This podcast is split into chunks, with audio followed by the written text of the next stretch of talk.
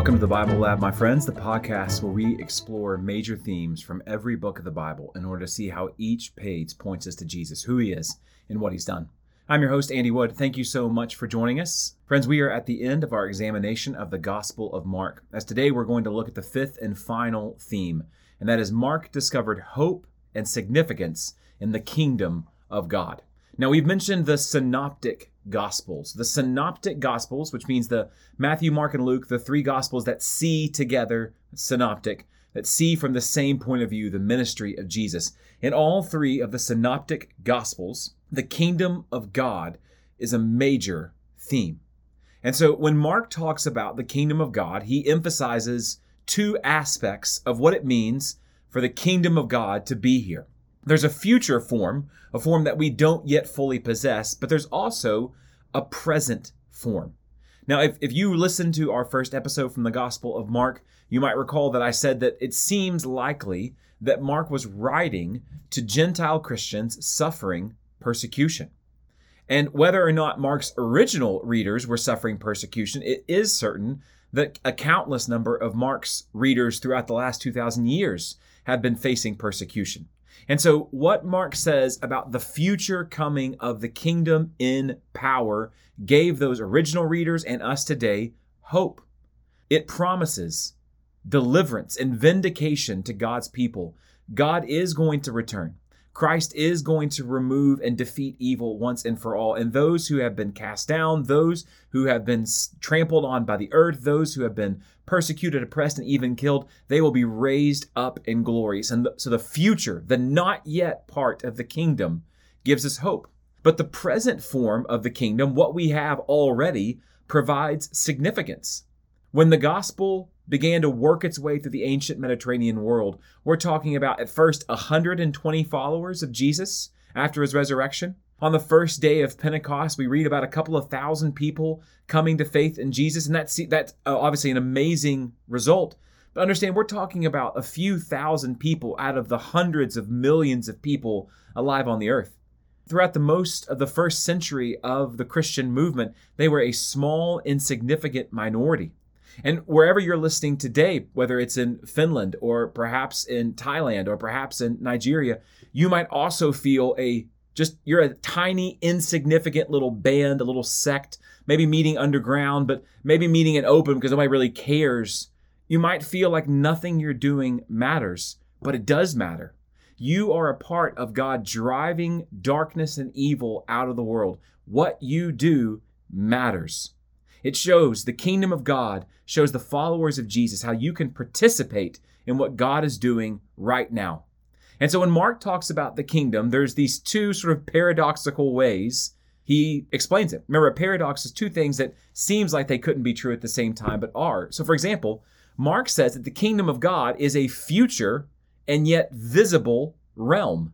So, Mark talks about the kingdom of God in the terms of it being a not yet reality, and yet he says you can see it. Wherever we see God's rule recognized and unquestioned, wherever we see people bowing the knee before Jesus, we see the kingdom of God.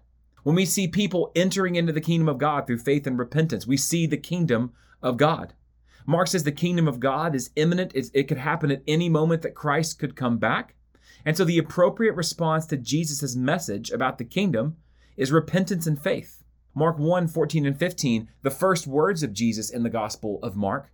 It says, Now after John was arrested, Jesus came into Galilee proclaiming the gospel of God and saying, The time is fulfilled and the kingdom of God is at hand. Repent and believe in the gospel. So the appropriate response to the nearness of the kingdom, the fact that the kingdom is right here at the door, is to repent. Now, what is it? What does it mean to repent? To repent of your sins is to acknowledge that you have sinned. It is to acknowledge that you have done something wrong and that something is a violation of the law of God. It's not only to acknowledge that you've done something wrong, but to express genuine sorrow over having done it. But there's one more step. To repent, biblically speaking, is to not only acknowledge that you've done something wrong, it is not only to express genuine grief over having done it, but it's also to resolve in the strength of God to not do it again. It's to turn away from that thing. That, friends, is biblical repentance. But what is faith? Well, faith has three components. First, there's a knowledge component. So you can't have faith in Jesus if you've never heard of Jesus.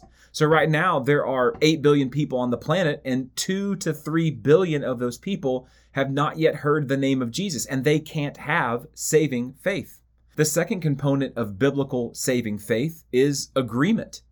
So you think about an atheist who has maybe grown up in the church or grown up knowing about the church. They know who Jesus is. They've maybe even read some of the Bible, maybe the whole Bible before, and they think that Christianity isn't true.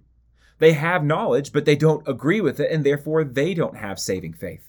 The third element of saving faith, though, is trust. Friends, there are many people who have heard of Jesus, so they've got knowledge, they may even agree that what the Bible says about Jesus is true to some extent. Yes, he's the Son of God. Yes, he was born of a virgin. Yes, he died on the cross. Yes, he rose again. But they're not trusting in Jesus. Right now, as I record this, I'm sitting in a chair and I'm trusting my entire weight to this chair. I just sat down in it and I'm trusting this chair. And to an infinitely, eternally greater degree, that's what saving faith means. I don't really know a lot about this chair. I don't know where we got it. I don't know. I know it's black. I know it's a folding chair. That's about as much as I know. But what's important for me right now is that I'm resting in this chair. I'm trusting in this chair.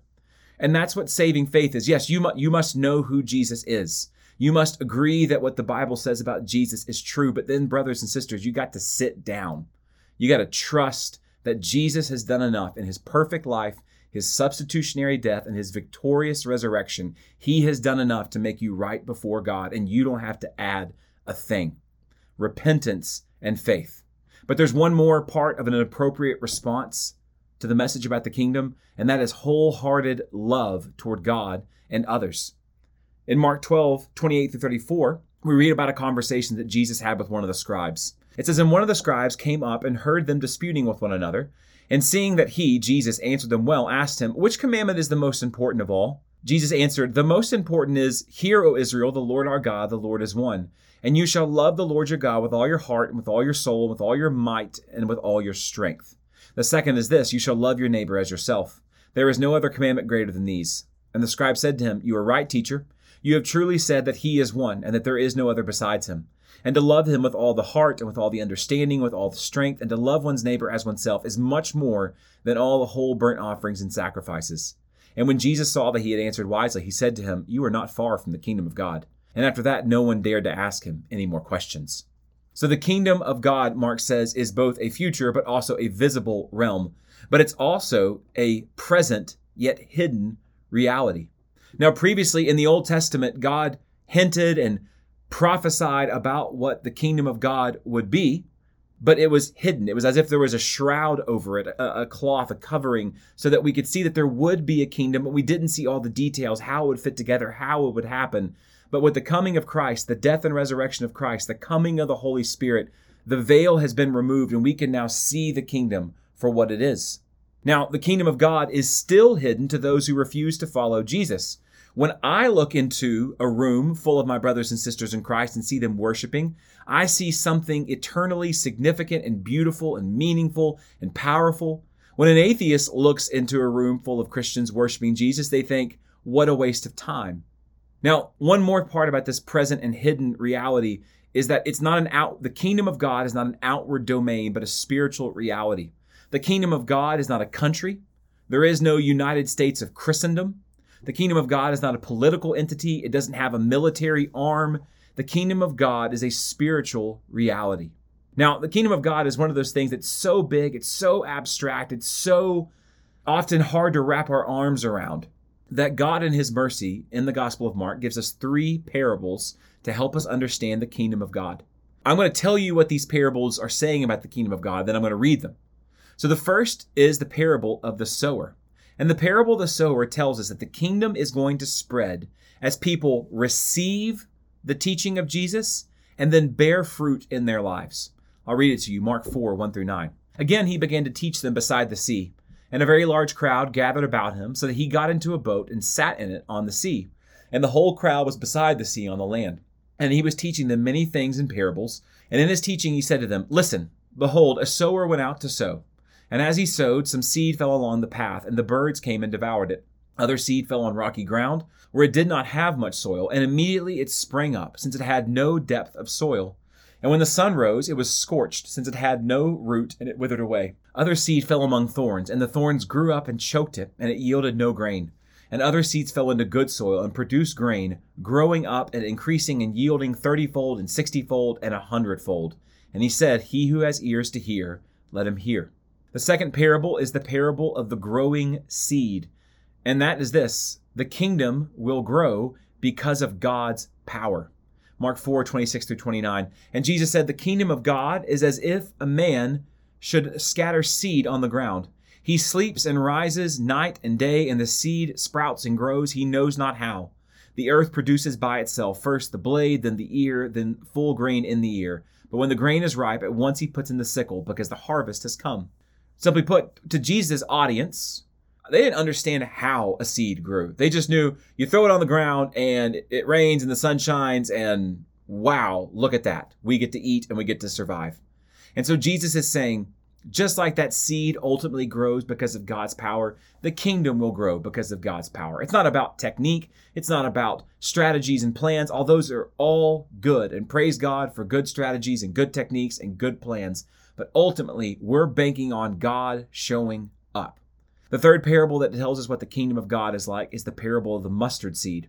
And that is the kingdom will grow beyond all expectations. Mark 4 30 through 32. And Jesus said, with what can we compare the kingdom of God, or what parable shall we use for it? It is like a grain of mustard seed, which, when sown on the ground, is the smallest of all seeds on earth. And when it is sown, it grows up and becomes larger than all the garden plants and puts out large branches, so that the birds of the air can make nests in its shade. Jesus is here speaking to the reality that when he dies and he comes back from the dead, he will have 120 followers. And I don't know what impact you think 120 people could make, but Jesus says, just watch, because these 120 people filled with the Spirit of God are going to do something that's going to shake the earth. Now, another thing that Mark emphasizes, that all the synoptic gospels emphasize when they teach about the kingdom of God, is about the return of Jesus. Now, the return of Jesus is certain. He is absolutely going to come back in physical form to judge the living and the dead, to destroy evil. But we don't know exactly when. And in reality, we don't have to know, and we're not going to know. We could really boil down all that Jesus says about his return in the Gospels to two commands. One, be ready. I'm going to read to you a couple passages from Mark 13. Jesus began to say to them, See that no one leads you astray. Be on your guard. Be on your guard. I have told you all things beforehand. When you read through the Gospel of Matthew, Jesus says, Stay awake, stay awake, stay awake, stay awake. And the point he's making is the same be ready. We don't know when Christ is coming back, but we do know that he is. And our job is not to figure out when, it's to be busy at our master's work, to be ready. The second command that Jesus gives us with regards to his return is be on guard against deception. It is good for us to groan, to cry out, to long to see Jesus face to face. But Jesus knows this deep desire to see Jesus and this just our human gullibility to listen to false teachers and, and attach meaning to signs and symbols. Oh, oh, this happened and this happens. that must mean Jesus is coming back next Tuesday. Jesus knows that's going to leave us vulnerable to false teachers. And so followers of Jesus must always be ready to rebuke false teaching. Mark 13, 5 through 8, Jesus says, When Jesus began to say to them, See that no one leads you astray. Many will come in my name, saying, I am he, and they will lead many astray. And when you hear of wars and rumors of wars, do not be alarmed. This must take place, but the end is not yet. For nation will rise against nation and kingdom against kingdom. There will be earthquakes in various places, and there will be famines. These are but the beginning of birth pains. Now, when Jesus teaches on the topic of his return, he refers to himself as the Son of Man. And he is doing this in reference to the messianic figure in Daniel 7. Now, no one ever calls Jesus Son of Man, he calls himself Son of Man. And if you go back, and I would encourage you to go and read Daniel 7, you're going to see this stunning vision of the people of God being persecuted. You're going to see one coming before the throne of God and not bowing down before God, but be giving a throne next to God and reigning with God and ruling the nations beside God and be giving a kingdom that lasts forever. Now, this is obviously Daniel seeing Jesus. So when Jesus calls himself the Son of Man, that's who he's referring to. So Jesus will often use the title Son of Man when he's talking about his present authority on earth.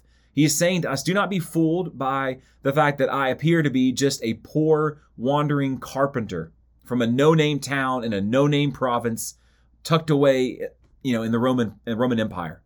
No, I am God in the flesh. Jesus also used this title, Son of Man, in sayings about his future coming in power. Just like that Son of Man figure is given authority to rule the nations forever, Jesus says, I will return in the clouds and I will reign and bring justice. But he also uses the title Son of Man in sayings about his death and resurrection because Jesus never separates his view of his messiahship apart from his suffering and death. He will be enthroned through his crucifixion. His victory parade is when he walks out of the grave. So Christ has not yet come. And that leaves us with a job to do. And our present task is to proclaim the gospel to all nations, to make disciples of all nations. And the gospel faces a hostile world. And since we face a hostile world, we must depend on the Holy Spirit. We are not sufficient for these things. Because we face a hostile world, we're going to be asked to endure suffering and persecution, but we do this because Jesus is worth it. Because the gospel faces a hostile world, we must stick close, not just close, but clinging to Jesus' pattern, and that is suffering and servanthood. There is no crown apart from the cross.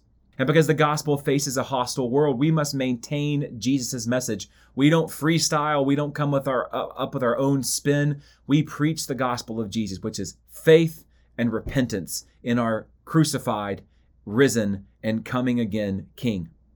But our present task is one that is impossible apart from the Spirit, but is full of hope, because despite opposition, the gospel is going to grow. The suffering servant is the King of Kings, and he will receive the glory that is his due. So, friends, when we come back together next time, Lord willing, we're going to begin an examination of the book of Romans. But for now, take up and read. God bless.